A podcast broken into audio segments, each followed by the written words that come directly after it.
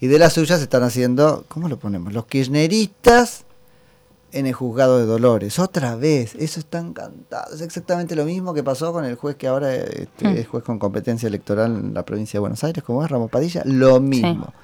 ¿No? Forum, Sho- Forum Shopping o este, lo Fair, la excusa del espionaje, todo dando, vuel- dando vueltas ahí para, para perseguir. Bueno, hoy Macri tenía que eh, responder o participar de una declaración indagatoria, ha decidido no hacerlo, creo. Vamos a charlar de, los, de este, distintas posibilidades que efectivamente tenía con Eduardo Jerome, que es abogado penalista y ex juez. Hola Eduardo, Nico Yacoy en FM Concepto, buen día, muchas gracias por atendernos.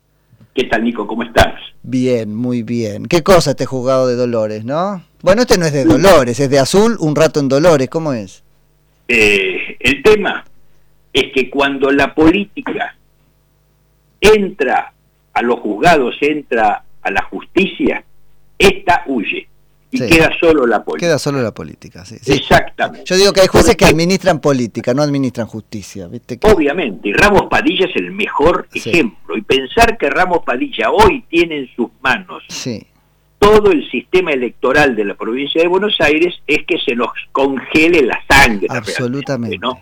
Porque nosotros lo que pedimos de los jueces, en realidad nosotros, La Constitución. gente, todo el además. mundo, la constitución, lo que pide es independencia, imparcialidad. Los jueces deben ser Sí. imparciales. Sí, de No hecho, ser- lo, resalto, perdóname, porque es un leitmotiv de este programa, el enorme esfuerzo que la sociedad hace para garantizar, entre comillas, esa imparcialidad. Todo ese estatuto de privilegio que tienen los jueces es para ser imparciales. pero Si no lo son, nos sentamos a charlar si, si seguís teniendo esa- es- esas garantías o no. Exactamente. Además, no nos olvidemos que la justicia es lo último que puede tener el ser humano, porque si se le niega justicia, ya no le queda nada. Sí. Y el pacto social, porque ahí está San Agustín, ¿no? Los reinos sin justicia son este, meros latrocinios. O sea que es, es gravísimo. Gravísimo, es gravísimo. O sea, la gente que es afectada por un hecho delictuoso, ¿qué puede hacer?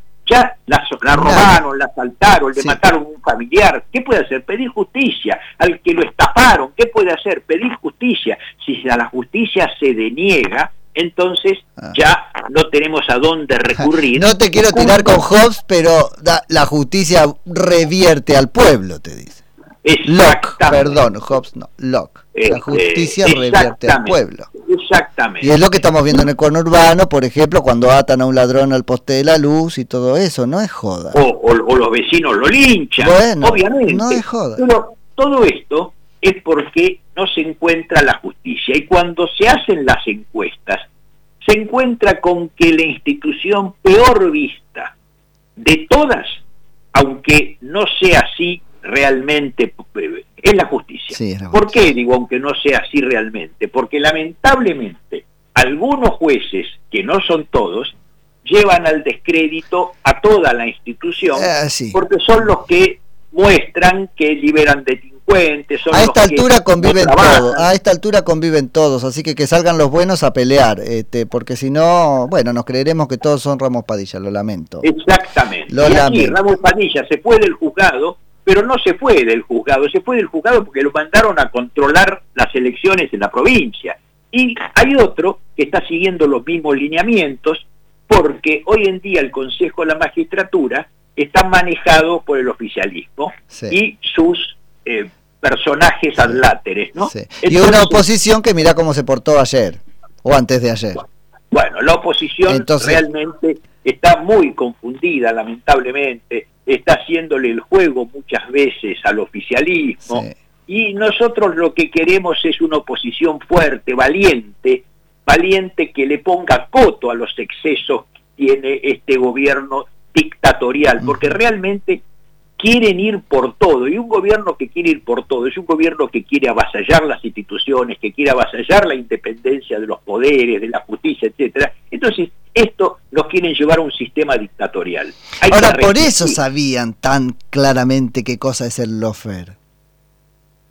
Obviamente, el lofer es exclusivamente hecho por ellos, Claro. lo saben hacer perfectamente Sí, bien, sí. y obviamente se lo imputan a los demás, que es cuando el presidente imputa a, a- al gobierno anterior, cuando el Kichilov imputa al a la gobernadora anterior, de todas cosas que realmente ellos no han sabido hacer. El otro día, hace un par de días, inauguraron una lancha, un, barquito que no tiene ni motor ni hélices, ¿no es cierto?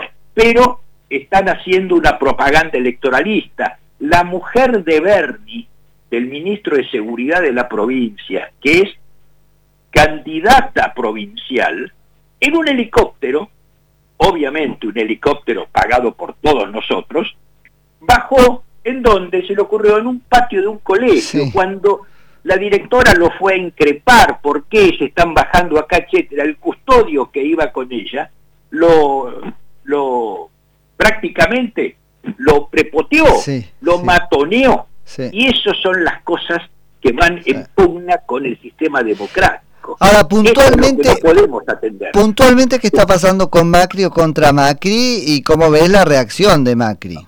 Y bueno, contra Macri, ¿qué está pasando? Están buscando, especialmente ahora en un periodo preelectoral, darle y pegarle para mostrar que él está en contra de la justicia. Entonces lo quieren hacer apurado. Fíjense una cosa, cuando hay una persona que no es que se fue del país porque lo llamaron, sino que está fuera del país y un juez lo llama, ese juez no lo cita a los 15 días de vuelta para que venga o a los 10 días si está haciendo una misión en el extranjero. Directamente espera para citarlo con posterioridad que vuelva, ¿no es cierto? Esto es lo que se hace normalmente en la justicia. Ahora no, venga ya.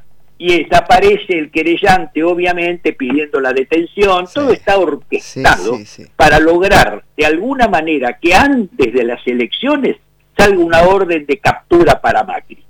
Y otra vez con el argumento de los espías, ¿no es cierto? Que como no, se, como no se ven, uno puede decir cualquier cosa, el espía estaba atrás de ese árbol. Exactamente. Nos acordamos cuando cayeron en otras oportunidades, por ejemplo, nunca me olvido contra Enrique Olivera, que había sido este, jefe de gobierno acá de Buenos Aires, se presentó una elección y le hicieron un carpetazo días antes de la elección. Con una cuenta en Suiza que no tenía, era eso, ¿no? Exactamente, que era mentira. No, el peronismo es experto en embarrar la cancha, pero solamente, por suerte, la gente se lo ha descubierto, le ha dicho que no en estas elecciones, le va a decir que no en las próximas, y solamente puede engañar, y por ahora, a una militancia acérrima, que me parece que a medida que pase el tiempo se va a ir despegando más, porque ya ni siquiera tienen plata para darle, están imprimiendo billetes permanentemente para repartir, para hacer clientelismo. Ahí perdimos a Eduardo. Pero ahora lo recuperamos. No, lo recuperamos para entrar en el tema de Macri. Sí. Porque no, lo que yo quiero someter ahí a consideración de Eduardo como abogado y ex juez, ¿no? Pero mm. abogado penalista que es, es eh, las consecuencias que puede tener este no presentarse, la verdad es que son nimias en esta instancia de proceso, sí. está comprando tiempo. Pero además lo acertado o no de haber este, optado por dar a la sociedad el mensaje de no me presto a la persecución, no me someto a la persecución, pues esto no es justicia. Parece genial, este, pero bueno. Ahí Eduardo te recuperamos, entiendo. Sí. Contame, sí, contame un poco este, qué te pareció la táctica este, de, de Macri, ¿no es cierto? De, ¿Qué hizo? ¿Recusó al juez y no ir a la, a la declaración indagatoria de hoy? Bueno, Macri, este es un derecho que tiene, un derecho legal, que es recusar al juez.